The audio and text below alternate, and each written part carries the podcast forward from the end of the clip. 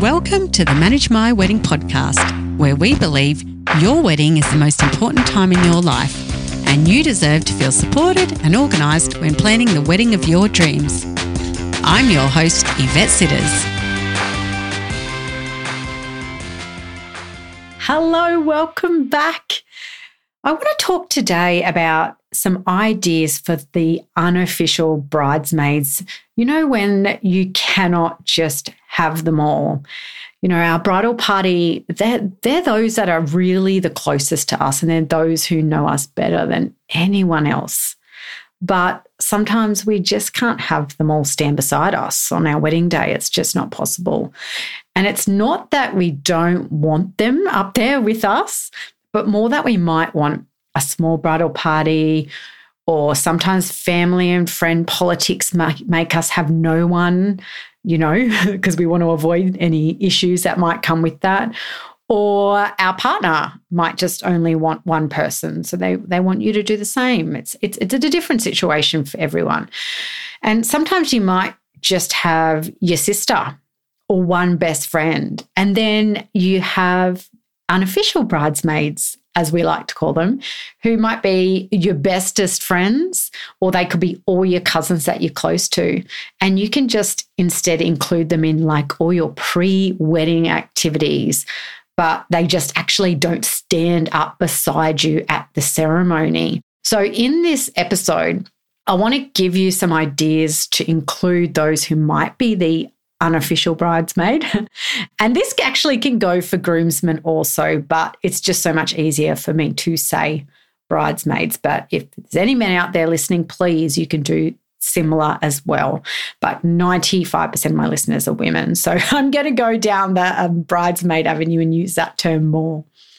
But firstly, you might want to actually ask them, okay, I'm not having a huge bridal party. But I want to have, un, uh, you know, unofficial bridesmaids who are those that I love and I just can't include. And I want you all to wear a color. So you can give them the color and then you can ask them to go and pick their own dresses in that color. That way you can still have photos with them and you can have all those, you know, pre wedding photos as well when, when you're all getting ready. And then you've got a lifetime of memories in those pictures forever with those that are closest to you. And they don't feel left out then. You're still including them and you're still really super happy to have them there as well. And there are so many ways that you can include them and i'm going to i'm going to go through a list now and give you all of those different ways and i'm, I'm sure i'm going to miss some but these are just some that kind of came up off the top of my head when I was kind of jotting down some ideas. You can ask them to have their hair and makeup done with you. You could ask them to stay the night prior with you. You could even, in the week of the wedding, in the lead up, get them to come and get their nails done with you, or your spray tans or massages, whatever it is that you want to do the, in the week of the wedding to prep.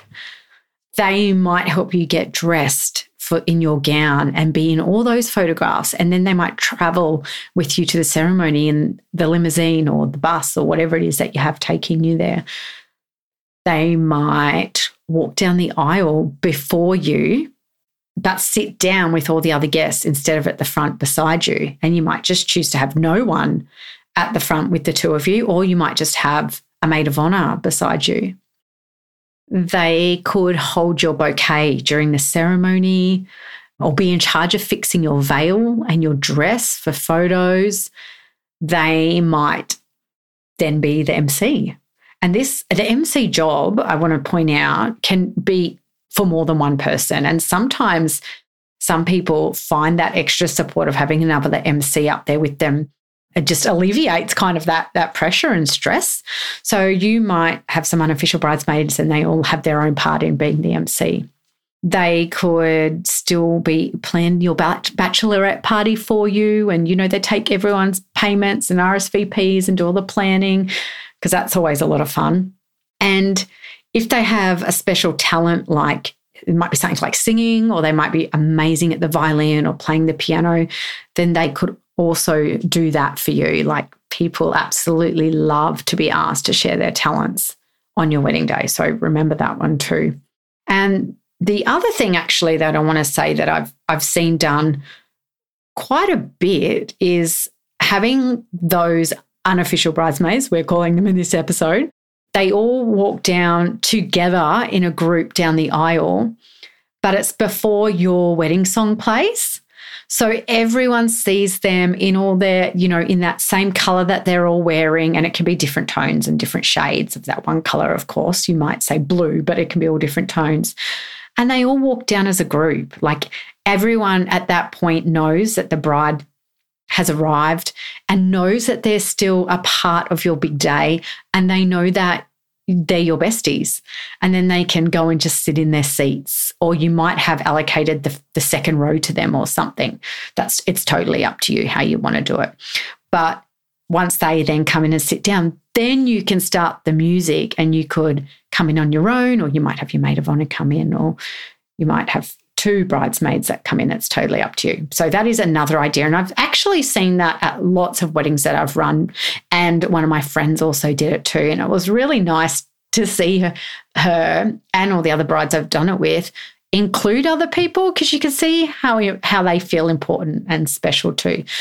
Now, I want to also give you some other ideas too, because often there are a list of jobs and special jobs that people feel honored to do that you would ask those closest to you to do on the wedding day. And I'll go through those as well because I think that sometimes they could be given out to the unofficial bridesmaids as well. And those are things such as a reading. So you might have four unofficial bridesmaids and you might give two of them a reading. Then you might ask one of them to hand out service booklets. And then you might ask the fourth one to witness your signing. So those jobs are all jobs that have to be given out anyway. They're usually given out to those closest to us that we love that we couldn't include in the bridal party. So you could give these to those official unofficial bridesmaids. There's also collecting family and friends for photographs because that can be really tricky for the photographer and obvi- and usually those that are closest to us know all our family and friends. So that's another job they can do. And if people see them in that color that you've asked them to wear, they know they like have an official duty. So they're kind of going to do what they ask, right? They could also usher guests. So they could usher guests to their seat, they could usher guests to the reception area, all those different things. There's also other things they can do in the reception, like I already mentioned the MC role, but often, you know, there's a guest book that doesn't get taken around. So it's really nice to have someone get that taken around so it gets signatures and, and, things done in it. There might be Polaroid camera, they could take that around. There might be cake that's sitting there in cake boxes and no one's taking it. And they might be able to walk that around. So just think of those jobs that need doing and ask them to help do that because I, they will jump at it. I just don't think you should ever feel too worried if someone isn't a bridesmaid or a groomsman like that, honestly, they're going to feel very special and honored enough just to be involved in the day. So if you're like really stressed about it and you ask someone to do a reading, that can be a really beautiful thing. And you can ask them, look, I'd really like you to pick a reading that you think reflects us. So you can sort of hand that over to them and then they feel even more honored. So decide what they'll do and then go and ask them. Just, you know, go and discuss it with them and say to them, you know, I, I gonna I can't have a big bridal party. We've just decided not to, or my partner, or whatever the reason is, be honest with them. But I really want to include you because I love you very much. So I really want to make you part of the day. I'd love you to wear this color if you can because I've asked several of you to do that. And this is the job I'd love to allocate to you. And these are the things I would love you to join in in the lead up to the wedding day. And honestly, you're going to make them so happy. And if you don't make them happy and someone is insulted because they're not a bride's, an official bridesmaid, then you definitely made the right decision not to have them as an official bridesmaid, right? Because it's a really special thing to be involved in someone's big day. Like it's it's such a special thing. So you want someone who is going to be grateful for that and appreciative. So yeah, just before you talk to them, it's really good to decide first what it is exactly that they're going to do and what they're going to be involved in so they know what that expectation is and they can accept or decline then. So I hope this helps those of you who felt worried about, you know, leaving someone out.